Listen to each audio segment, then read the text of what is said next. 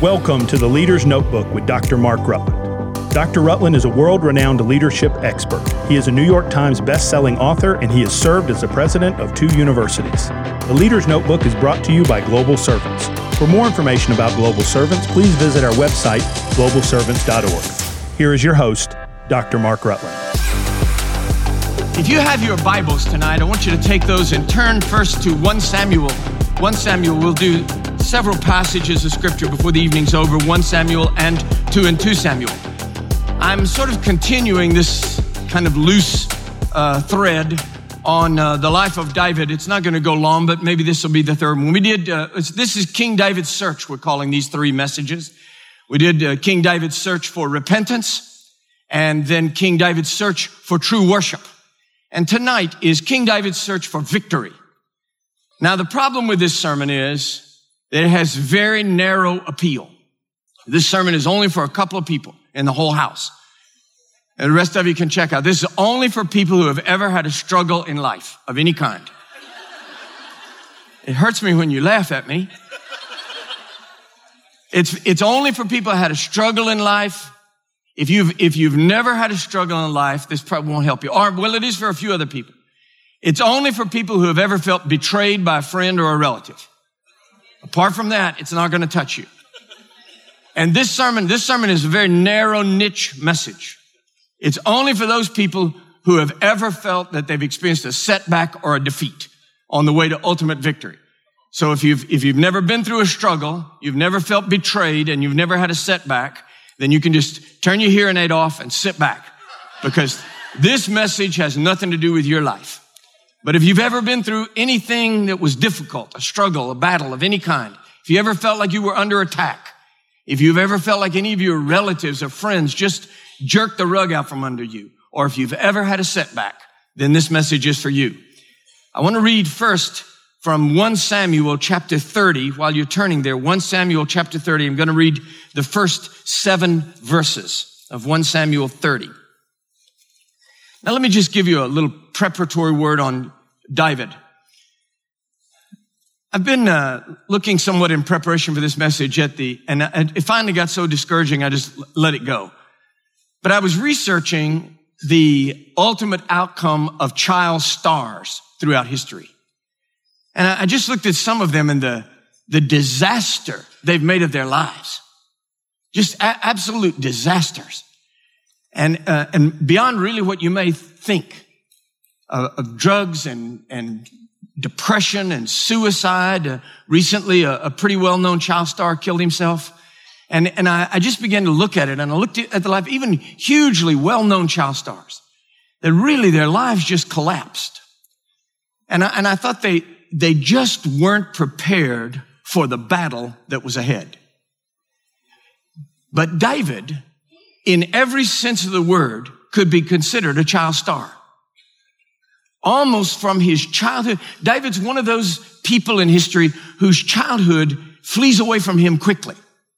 As a child, he is considered sort of this odd little boy in the family. You know, he comes in from the field. He says he's, killed a lion with his bare hands. And so, do you believe that? Is that right? Is he making up stories? What if he's correct? The whole family, he's sort of this weird little dude, and they don't know what to think about him. And then he says that he has killed a bear, and his brothers mock him. I can hear them. They say, okay, look, I'll tell you what, the next time you kill a bear, you cut his head off and throw it at my feet. Then I'll believe you. I'm not believing you. So, and David kills Goliath, and takes Goliath's sword and cuts his head off. I can almost see it like it was a movie. He throws that head at his brother's feet and says, there you go, how's that? Now, from that moment on, David's life is bathed in celebrity. Bathed in celebrity. His childhood is gone. He becomes the youngest general in the history of the Israeli army, the son-in-law of the king, then a guerrilla, then a runaway. Then he becomes the head of a 600-unit light cavalry battalion that is the terror of the desert.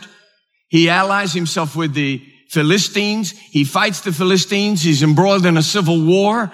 He becomes the king of the tribe of Judah. Then he becomes the king of the unified tribes of Israel. He spends his whole life in one struggle or another.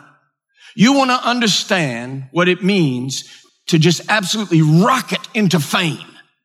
From absolute obscurity, the youngest in a long line of unknown, not well known, not famous, not prosperous shepherd family. And he rockets to become the number one most famous man in his country while he's still in his youth. And his whole life is baptized in controversy. Even on his deathbed, he has to arise from the deathbed and deal with a coup d'etat. That's the life of King David.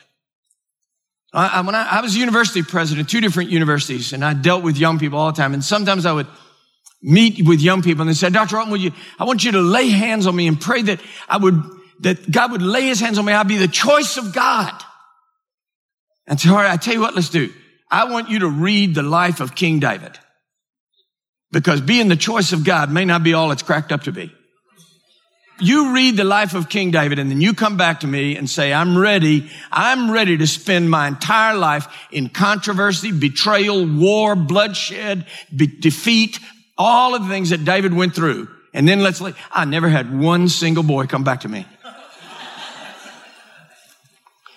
So what I've done tonight for this message is just to identify three specific points of embattlement. Three specific places where David is caught up in a struggle, and to see if we can find out of those with the help of the Holy Ghost, though, the secrets of David's search for victory. In all of these messages, we talked about David's search for repentance, because he didn't have a clear roadmap. David had to work through it. His search for worship. David was experimenting with a form of worship that was not the traditional form of worship of his time. And now is David's search for victory, and his search for victory because it's a lifetime of struggle. What we want is to find some place of triumph over some specific foe or problem or issue and say, okay, there, now I've got it.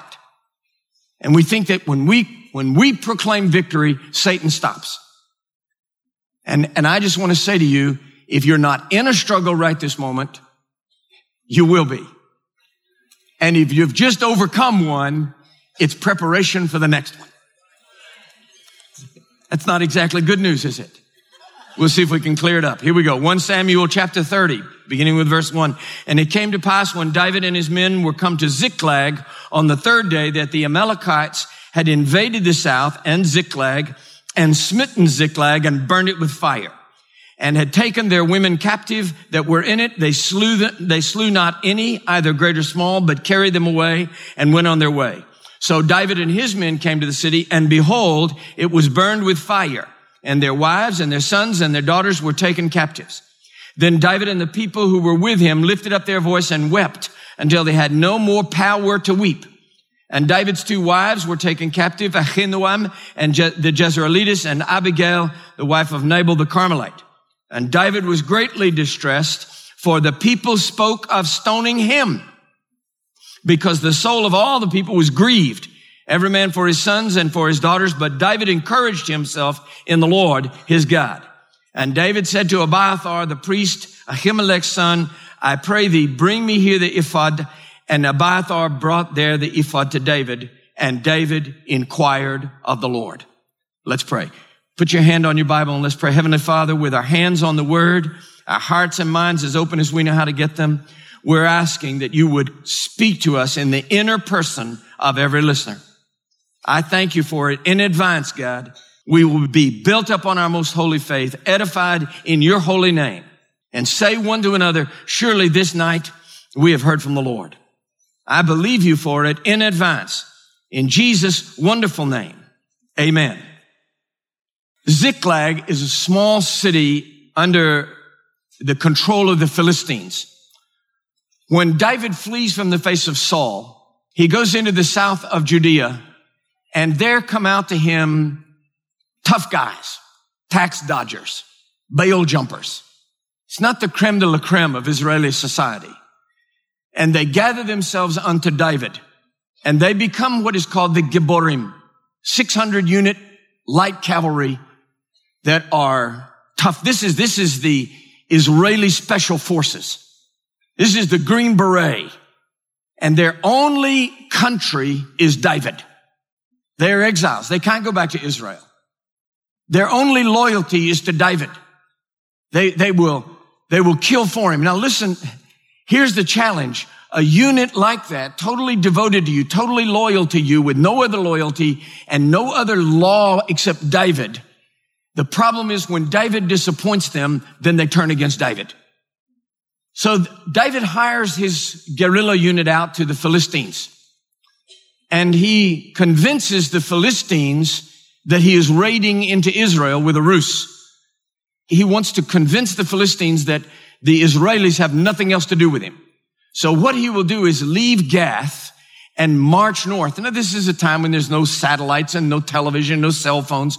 So he would leave and travel north and then circle around way into the south and raid the Amalekites way to the south and loot them, then come all the way back to the north and report to Gath. And he would say, I raided this all in an Israeli town. And so the Philistines would say, oh, the Israelites hate David. David will never go back to Israel. He's our man. We got him. And the king of the Philistines wants to reward David. So he gives him this little town, this little village of Ziklag. And it becomes the headquarters of David and this very lethal group of soldiers. While David is on a raid, the Amalekites reverse the process. They raid through the north, come back, attack Ziklag from the north while David is gone. They burn the town, take everybody captive. The Amalekites were the Boko Haram of the time. And they attack, burn everything, and take everybody captive. When David and his men arrive back to Ziklag, they find burned embers and their families are gone. Remember, these guys are very serious outlaws. These are some very bad dudes that David holds together with the strength of his own character, of his own leadership, and the fact that their only loyalty is to him. But now they turn on him. They blame him for this. They say, you, somehow or another, David failed in this. This is an emotion that every single one of us has felt at one time or another. That somebody in our relationship, in our world, was blaming us for something that happened. How could you let this happen?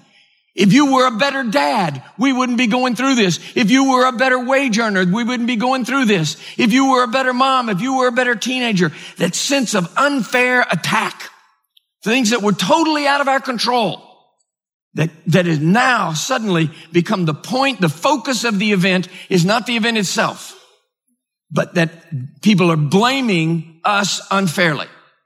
It's very lonely. David has nowhere to turn. There are people all over this room that have been through moments exactly like that, where wives turn to them, disappointed, hurt, wounded, and say, how could you let this happen? And what you want to say is, I didn't have any control over this. I remember when I was a little boy, I felt like my dad could do anything. It's a place of tremendous security. I felt like nothing could happen, that the world could be hit by a meteorite, and my dad would figure out some way to handle it. I felt that when I was a little boy.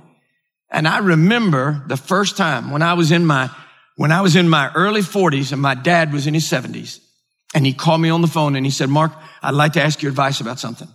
And I felt the ground move out from under my feet. I said, no.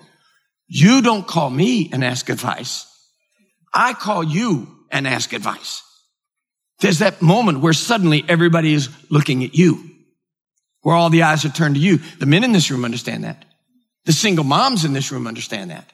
There are wives in this room where things have happened, difficulty in the household, and the husband turns to you and says, how could you let this happen? And it feels unfair. And it's a lonely moment. David is dealing with all of his own emotions. His wives are gone too. His family is missing. He's dealing with a sense of loss. He's dealing with his own grief in the midst of all these other people's grief. And grief can make you angry. The sense of loss can make people angry. Every pastor and every preacher in this room knows I've seen some people at funerals that were angry enough to kill somebody else. I said, wait a minute, don't close that grave yet because there are going to be two more going in there this afternoon. Because grief and loss and fear and all that can just energize the anger in the group. And David is feeling all that. He's being falsely blamed for a disaster that he had no control over. How did he handle it? The first key is this. I don't know exactly. It doesn't tell us exactly how David did it. It tells us what he did. It says David encouraged himself in the Lord. Now, we don't have the mechanism that he used. Perhaps he walked off to the side, away from everybody. All of his men gathering up rocks in their hands, hands on their daggers. Maybe David boldly turns his back to him and faces out into the desert. And he says, I know who you are. You're the same God that helped me kill that lion. You're the same God that empowered me to kill that gorilla. You're the same God that allowed me to kill everything that ever came against me. You're the same God that allowed me to kill that huge giant. You're the same God. I know who you are. He encouraged himself in who God is. I think that striving for a mechanism here is not going to be as helpful for you as striving for the understanding of what it means. There's going to come a moment, some struggle in your life where you're facing a situation that is out of your control, beyond your ability to fix it, where you feel lonely, isolated, grief-stricken, and afraid. I'm tired of hearing charismatic Christians say that the sensation of fear is a sin. Perfect love casteth out all fear, but it can't cast it out until you experience it. So the experience of fear in itself is not a sin. It's okay to say to God, I want perfect love to cast this out, but right this moment, I'm really afraid. God can handle it. So I don't know what it felt like. I'm not able to hear or conjure that prayer, but somehow or another, David reminded himself. It doesn't say he just encouraged himself. He wasn't just clicking his heels together and thinking happy thoughts. He encouraged himself in the Lord. He reminded himself of who God is. Maybe he remembered the past. I want to urge you, every time you receive a blessing, every time a prayer is answered, every time that miracle is recorded in your heart, write it down, wrap it up in lace, put it in a bottom drawer, hold it. And when that dark, lonely night comes where you feel unfairly alone and under attack, take it out and wrap it up and say, I remember who my God is. I remember who you are.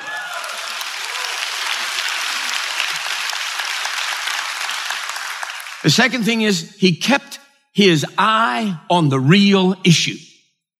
This is what proves to me that David was a leader and not just a politician. And oh, could we have some? No. David doesn't spend the time defending his reputation. He faces the issue that's at hand. He doesn't go out to them and say, now boys, listen to me. Put your knives away. I love you. I'm facing the same thing you are. This is difficult. He bypasses all that. He encourages himself in who God is. And then he says, y'all can fight all you want to. I'm going to get the women and children. He stays on track. Practical leadership to face the real issue. And you can get down in the mud and wallow around with all of the emotional things that you're feeling, or you can strengthen your heart in who God is and get on with the job at hand. He says, now you all spending too much time fighting and picking up rocks. Let's get on our horses and let's go get the girls. That's real leadership, practical leadership. The third thing is this. He kept his eye on the ultimate prize. What is he really after? It's not really about, this is a subtle and nuanced point, but stay with it. He's not really about winning. He's about rescuing those that are lost. In a sense, this is an evangelical point. That is to say, if our mind is only on having a bigger church or more folks or whatever, which we have a huge church, thank God. But that's not the real deal. The real deal is rescuing the lost. David says the deal here is not just to win this battle. It's not just to live over this. David's not just planning how to live over the disaster at Ziklag. He's got his mind on the prize. rescuing those that are in bondage to the Amalekites. Some of you in this very room have teenagers that are in bondage to the Amalekites. They are enslaved to Amalekite thinking. They are enslaved to Amalekite friends. They are surrounded by savages and pagans, and they are lost as a ball in high weeds. And instead of just wallowing and surrendering yourself to the grief and fear of loss, which is agonizing, all of us who have ever had a wayward child, we understand what you're feeling. But what we're saying to you is, encourage yourself in who God is, then devise a plan. How are you going to pray? How are you going to invite? And then keep your eye on the prize. The prize is not simply for you to live over this issue with your child. The prize is for your child to come home safe.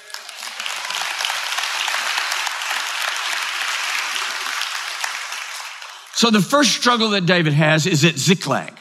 It is the sense of the unfair attack. The accusation that somehow this is your fault. Now turn, if you will, to 2 Samuel, just a few pages, to 2 Samuel chapter 5. Between the passage we just read and this one, the civil war has ended. David has won. He returns to Hebron, the capital of the tribe of Judah. He is crowned the king of the tribe of Judah. Saul and Jonathan die in the battle at Mount Gilboa. And now the other tribes turn to David and they say, you're the real king. We need you to unify the kingdom in this civil war. And we want to crown you as king of the whole nation of Israel. It's victory. It's everything he's lived for, all he's waited for, all the lonely nights in the Judean desert, all of the time living in the cave at Adullam, all the time working as a mercenary for the Philistines. How galling and humiliating that must have been. Everything he's been through, being treated as an outlaw. Now suddenly the whole nation crowns him king. 2 Samuel chapter 5. Then came all the tribes of Israel unto Hebron to speak to David, and spoke, saying, Behold, we are thy bone and thy flesh. Also in time past, when Saul was king over us, thou was he who led us out and brought us into Israel. In other words, you were the general of the armies that gave us victory, even when Saul was king. And the Lord said to thee, Thou shalt feed my people Israel. Thou shalt be a captain over Israel. So all the elders of Israel, all the tribes, not just Judah, all the elders of Israel came to the king at Hebron, and King David made a league with them in Hebron before the Lord, and they anointed David king over Israel. Now I want you to skip to verse 17. But when the Philistines heard that they had anointed David king over Israel, all the Philistines came up to seek David, and David heard of it and went down to the stronghold. And the Philistines also came up and spread themselves in the valley at Rephaim. And David inquired of the Lord, saying, Shall I go up to the Philistines? Wilt thou deliver them unto my hand? And the Lord said unto David, Go up, for I will certainly deliver the Philistines into thy hand. And David came to Baal-perazim. Baal-perazim means, any Hebrew word that ends with IM is plural. So it means, perez is a breaking out. So it means a place where God crashes out through the fence. And it does it in multiple directions. It's a very powerful word, Baal-perazim. And David smote them there and said, The Lord hath broken forth upon mine enemies before me, as the surging of the waters. Therefore he called the name of that place Baal-perazim. And they left there their images, and David and his men burned them. Now stop right there. This is something we have to get in our minds about satanic attack. Satan does not look at the day you graduate from high school and say, well, let him have, okay, we won't attack him today. His family's together, they're having a good time, having milkshakes, and it's good. Let them go to Shoney's and have a good time. Everything's good. Graduation day. Let's not attack him on graduation day. The day your new baby is born, he's not going to say, well, they got a new child. Let's lay back. He's not going to say to all the minions of hell, wait. That's ugly, attacking somebody when a newborn baby's just been born. On your wedding day, do you think that he says, oh my goodness, it's his wedding day. Let's not attack him today. Let's not give him that trouble today. Satan wants to destroy any happy moment that you have.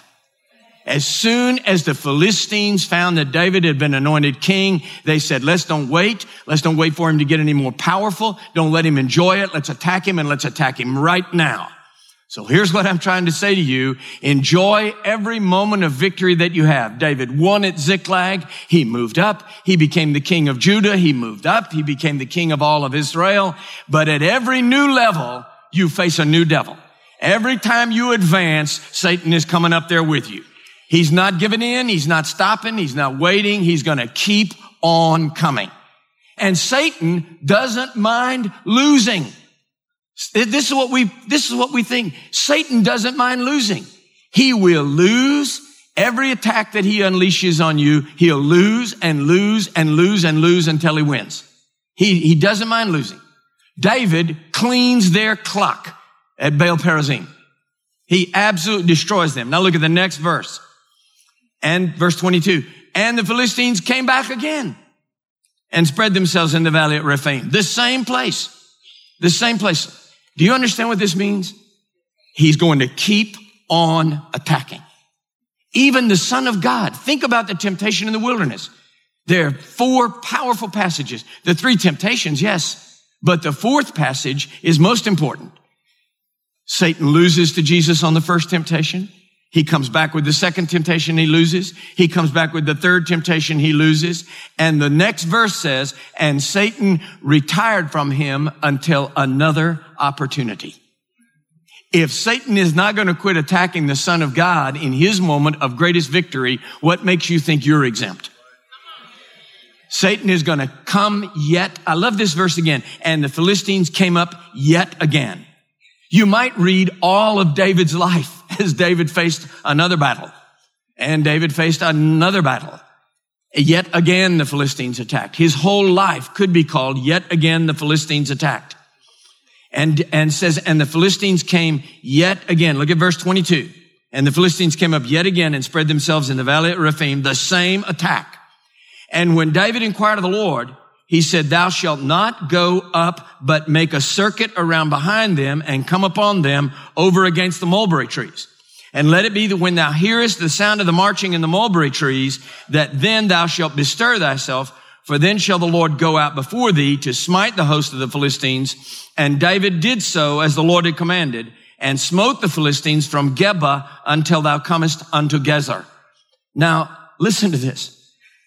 How does David win at Baal-perazim? The first thing is this.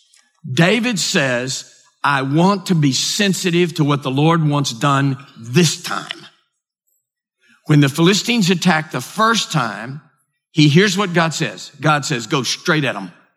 Go straight at them. Just attack them. They're not expecting that. Just counterattack. They've got thousands for your hundreds. Just go straight at them. Just hold them by the nose and kick and hurt them as bad as you possibly can. And David does that. When the Philistines attack again, now listen to this, when Satan comes back again, don't assume that God's command for you is the same it was the last time. Be sensitive to God and ask him. This looks like the same scenario. It's the same enemy. It's the same situation. What do you want me to do now? And God says, David, I don't want you to do it that way this time. I want you to march around behind them. Now listen to this, and get in the trees behind them. I talked with a field grade officer in the United States Army, and he said, that command is actually counterintuitive. He said he has marched to the far end of the valley where he has no place of escape and pinned himself up.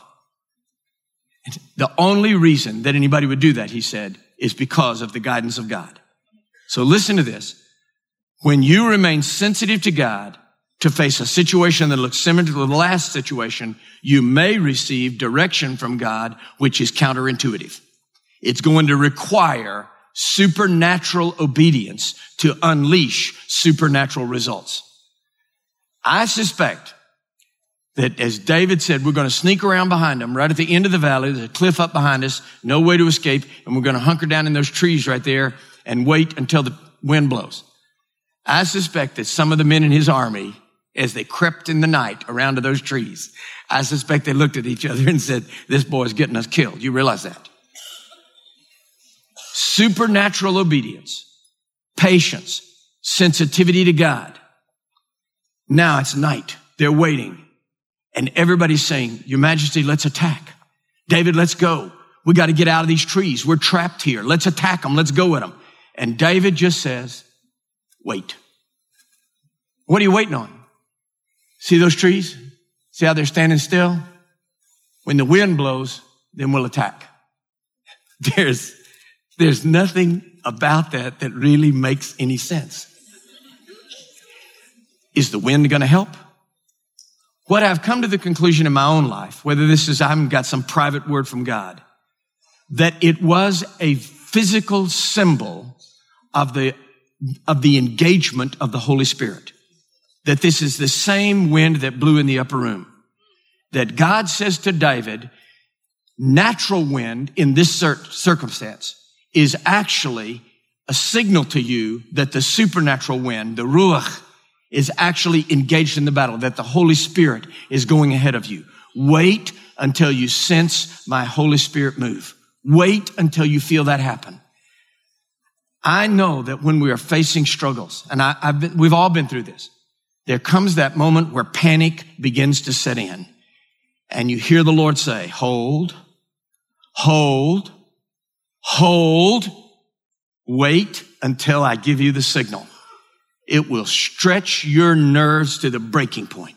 It will make you feel that you are absolutely unable to wait another moment. And you'll hear the Lord say, wait, hold.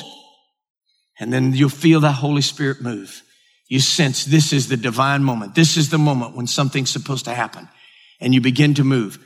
David's sensitivity to God, his patient obedience. He was not swayed by mortal reasoning, somebody else's or his own.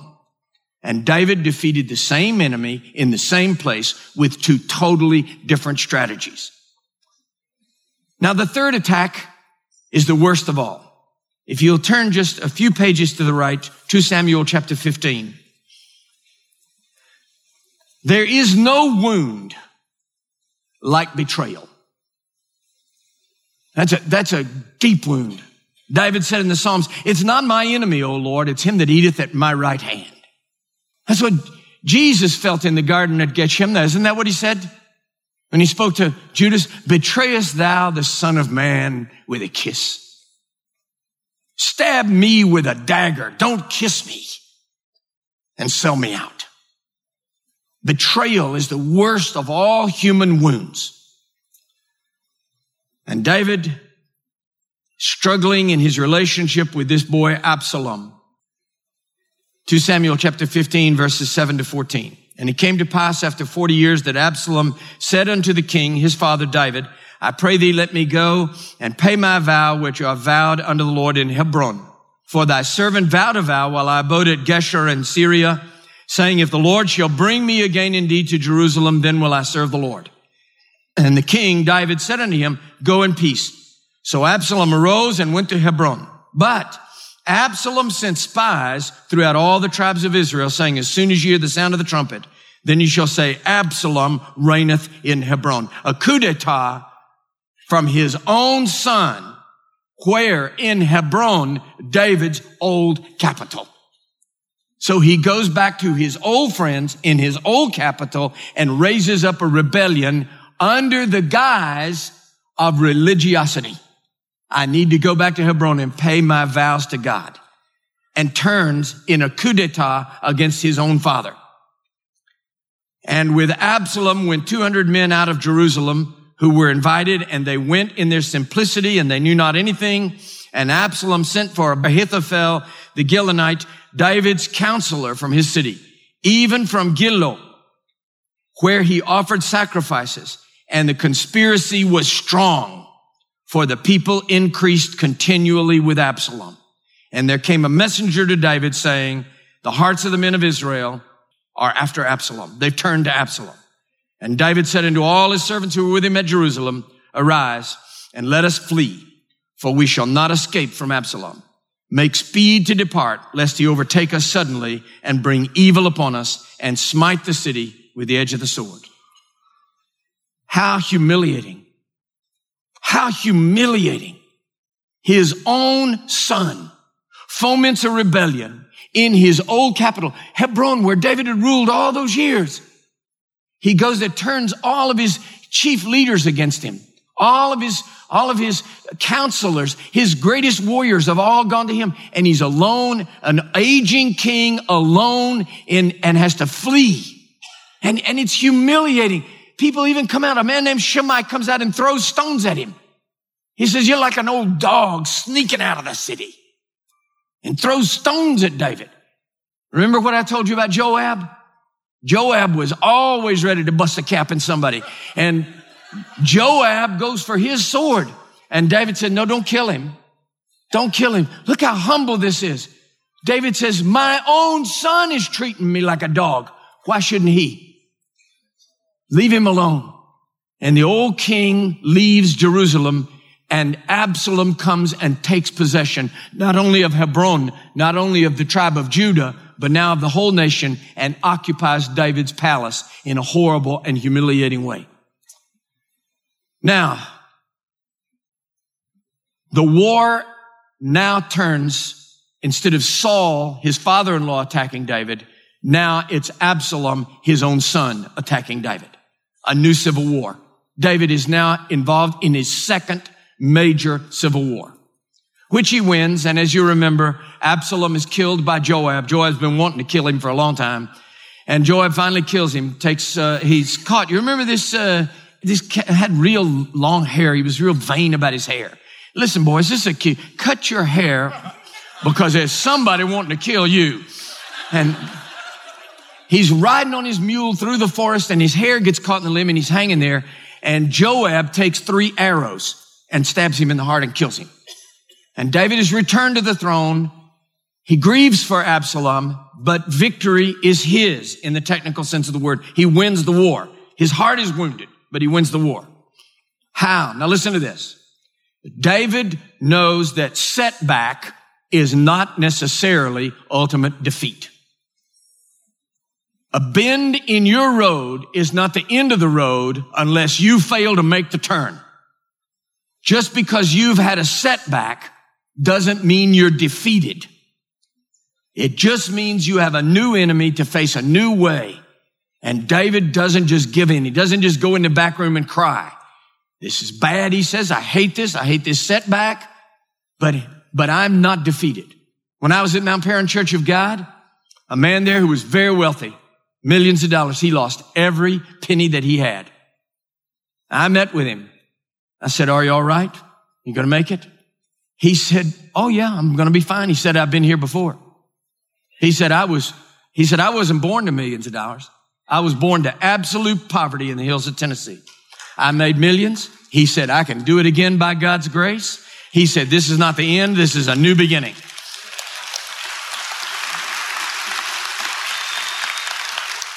The second is David approached it with humility. That story about Shimei is very important. David says, look, my own son is on my case. Why would I kill this guy?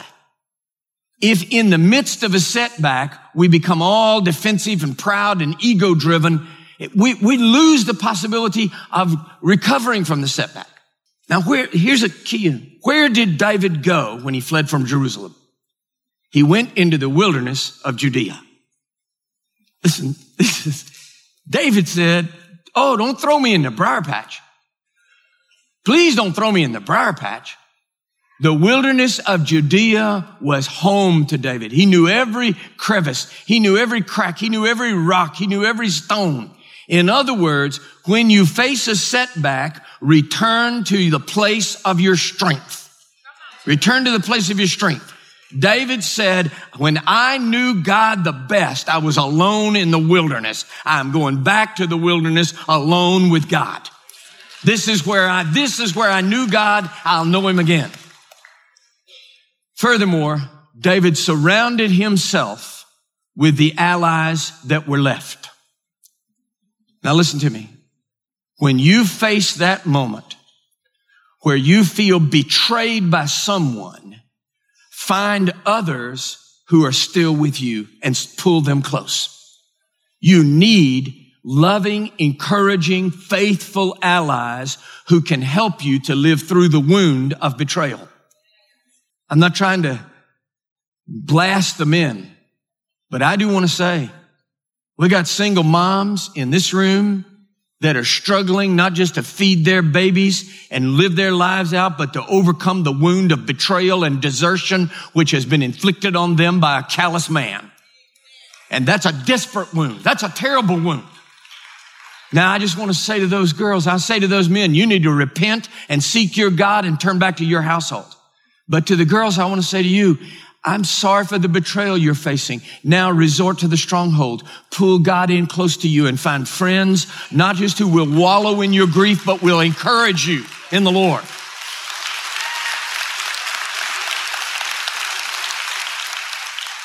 So what do we say to these things? There's the three battles. The first is this. Satan is not a quitter. I think we ought to give the devil his due. He's going to keep attacking you. You're not going to get to a place where Satan says, well, let's leave him alone. I guess he really is a good guy. I thought we could get him. He's such a good guy. He's not going to quit. I was reading about how the Federal Army won the Civil War. It was absolutely amazing to me. They lost almost every battle until they won. The Federal Army lost 665,000 men in the Civil War. The Confederate Army lost only 480,000 and lost the war. There are only three major battles that the Federal Army won. Gettysburg, the 7 days, and Chickamauga. Even in those three which they won, the losses on both sides were relatively even. Now, please don't misunderstand. I am not saying that the Northern Army is satanic. That may go over in Georgia, but you can't sell that. Please don't misunderstand. What I'm saying is that is a strategy that Satan will apply on you.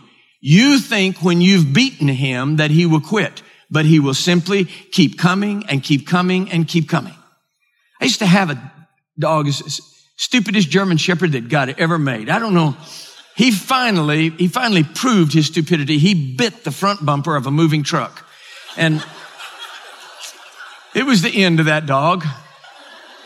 And my grief was not great. But at that time, I was pastoring a little United Methodist church, and there was a major highway, and the church was across the street from the parsonage. So I'd start across to the church, to my office, or to go to the service, and the dog would start to follow me. And I'd yell at him, go back and lie down. Go back and lie down. He'd just wait till I turned my back. He'd come creeping by. Go back and lie down. And I could get to the place where all I had to do was turn around and he'd lie down. And finally I got to where I didn't even have to lie down. I just do like that. Satan is just like that stupid German shepherd. He's going to keep coming and you got to keep fighting. He's not going to stop. He's not going to just lie down and quit. Don't give up on the battle. Don't declare victory too soon, and certainly don't declare defeat. The second thing is this. In all of these circumstances, David knew who his God was. In every struggle, in every battle, the real issue is, who is your God in this? Who is your God in this? If you can say, my God is a strong and mighty tower.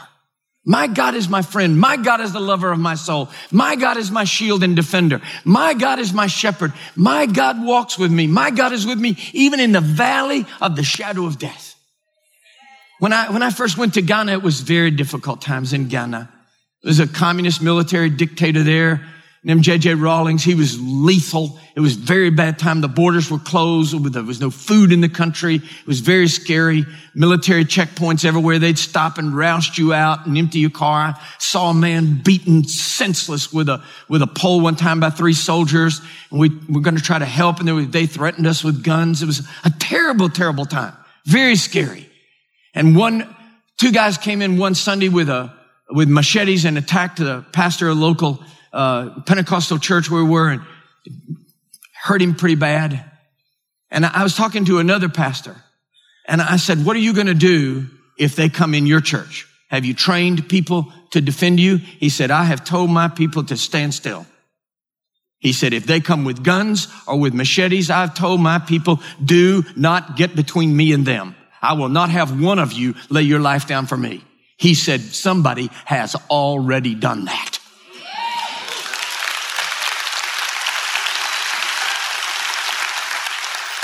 Know who your God is. And then finally, know what his relationship is with you. In thinking about this message on battles and struggles, I reflected back. You know, I've never hidden it from you. I had a misspent youth. My elder brother and I both, and he never really pulled out of it. As you know, he went to prison, but I had a difficult youth. We were in a roadhouse between Baltimore and Washington one time, a really tough little place. And that we had a guy with us who was pretty stoned and just a kind of a bad guy all around. We were there, the three boys together, and another guy came in, and he was a great big guy, but really quiet. I don't think I'd ever heard him say 5 words. And he had with him a beautiful girl. She must have been from out of town. None of us have seen her. Well, this guy that was with us, pretty high, and he said, man, look at that girl with Brooke. I said, now, Danny, you better leave that girl alone. He said, I'm going back there. He said, that girl is too good to be with Brooke. I'm going back there and get that girl.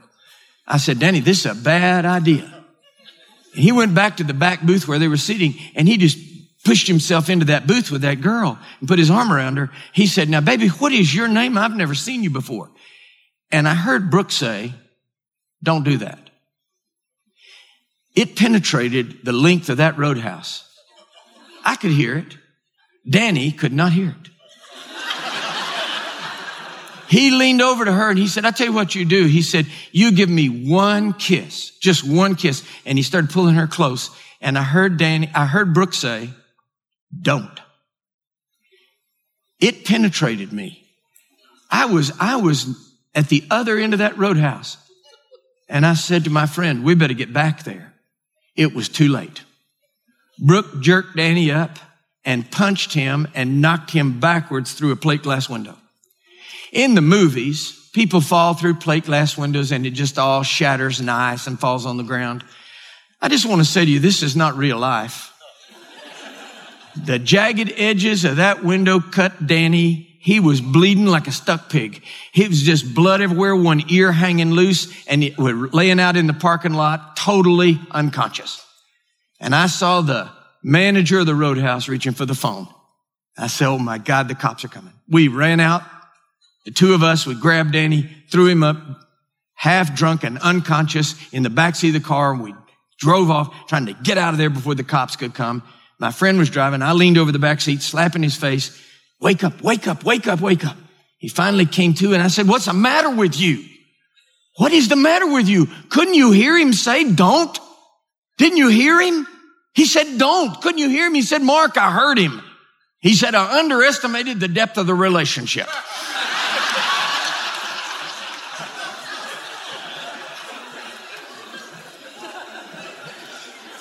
That, my dear friends, is the greatest of all satanic mistakes. He can attack us. He can come against us.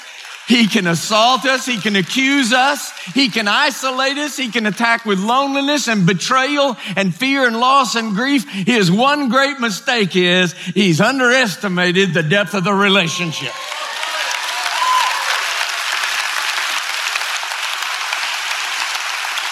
I don't know what battle you're in, and I don't know which battle you're going to face next year.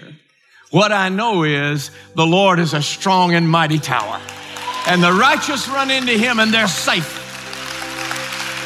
Victory is mine. Victory is mine. Not because I'm smarter than the devil, but because I know who my God is. You've been listening to The Leader's Notebook with Dr. Mark Rutland. Be sure to subscribe, rate, and review today's podcast. You can follow Dr. Rutland on Twitter at Dr. Mark Rutland or visit his website, drmarkrutland.com. Join us next week for another episode of The Leader's Notebook.